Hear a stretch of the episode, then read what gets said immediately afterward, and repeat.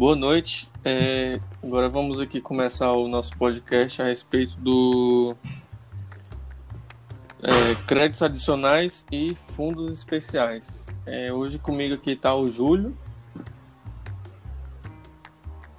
E eu, Matheus. E eu, Marcos Daniel. Então, vamos lá. Eu vou começar aqui falando sobre o crédito adicionais. O que são os créditos adicionais? É, são autorizações de despesas não computadas ou insuficientemente dotadas na lei de orçamento. Esses créditos classificam-se em suplementares, que são destinados a reforços de dotação orçamentária, é, por exemplo, acréscimo das despesas pessoal é, acima do previsto em virtude do aumento dos vencimentos.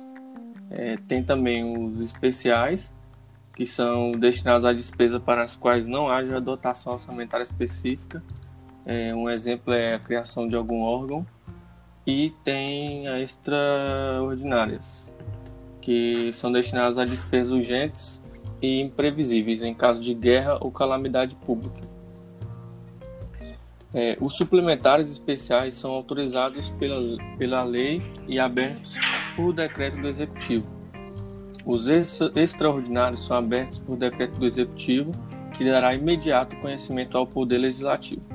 Normalmente, a própria lei orçamentária já autoriza o Poder Executivo a abrir créditos suplementares até um determinado limite. Deve-se, contudo, observar que a transposição, o remanejamento ou a transferência de recursos de uma categoria de programação para outra ou de um órgão para o outro é proibida sem prévia autorização legislativa.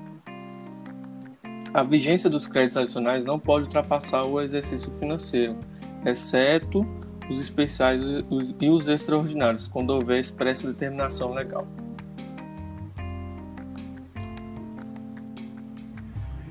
Bom, eu sou o Matheus, vou falar sobre um pouco sobre as fontes dos créditos adicionais.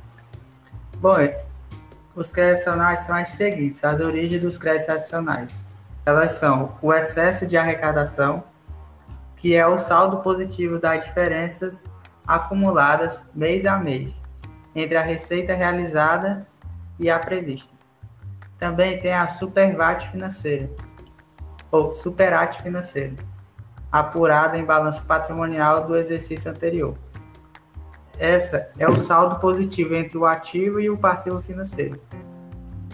Tem também a anulação parcial ou total de do, do, dotações orçamentárias ou de créditos adicionais. Essa, já essa daqui ela é a eliminação de despesas. Tem também a operação de créditos realizada, que são os empréstimos tomados no mercado financeiro. E tem também os recursos decorrentes de vetos, de emendas ou rejeições do projeto de lei orçamentária atual. É, e vou falar um pouco também sobre a dívida ativa. A dívida ativa são créditos que a Fazenda Pública possui contra terceiros. Pode ser tributária, que é originada de crédito decorrente da falta de pagamento de tributos, incluindo correção monetária, juros e multas. Tem também a não tributária, que é originada de fontes. Um exemplo disso é não cumprimento de contrato. E o que é a certidão de dívida ativa, que é conhecida como C D A? É... Esse C D A é o documento que certifica a inscrição do débito em dívida ativa. E somente após essa etapa é que a Fazenda Pública pode realizar a cobrança judicial de seu crédito. Bem, é. E agora eu vou passar a fala para o Júlio Fidel. Bem, meu nome é Júlio, né? E agora eu vou falar o que são os, os fundos especiais. É, os fundos especiais são... são produtos da Receita, né, especificadas, que por lei se vinculam à realização de ter, determinados objetos ou serviços, facultadas na adoção de normas particulares, particulares e aplicação, que pode ser o Fundo Municipal de Saúde, pode também ser o Fundo Municipal de Assistência Social, também pode ser Fundo Nacional de Desenvolvimento de Ensino Fundamental e Valorização do Magistério. Uma coisa que tem que, eles dizem, salvo a determinação em contrário à lei que institui o saldo positivo do fundo especial apurado. Em balanço, será transferido para o exercício seguinte. Havendo saldo na conta, é transferido para o exercício seguinte. A crédito do mesmo fundo, ou seja, no mesmo fundo que foi debitado, não pode ser transferido para o outro. A lei que institui fundo especial poderá determinar normas particulares de controle.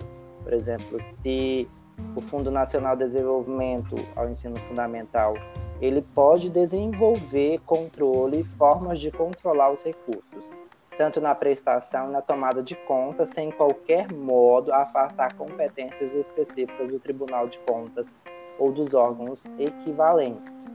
É, o Fundo Nacional é isso.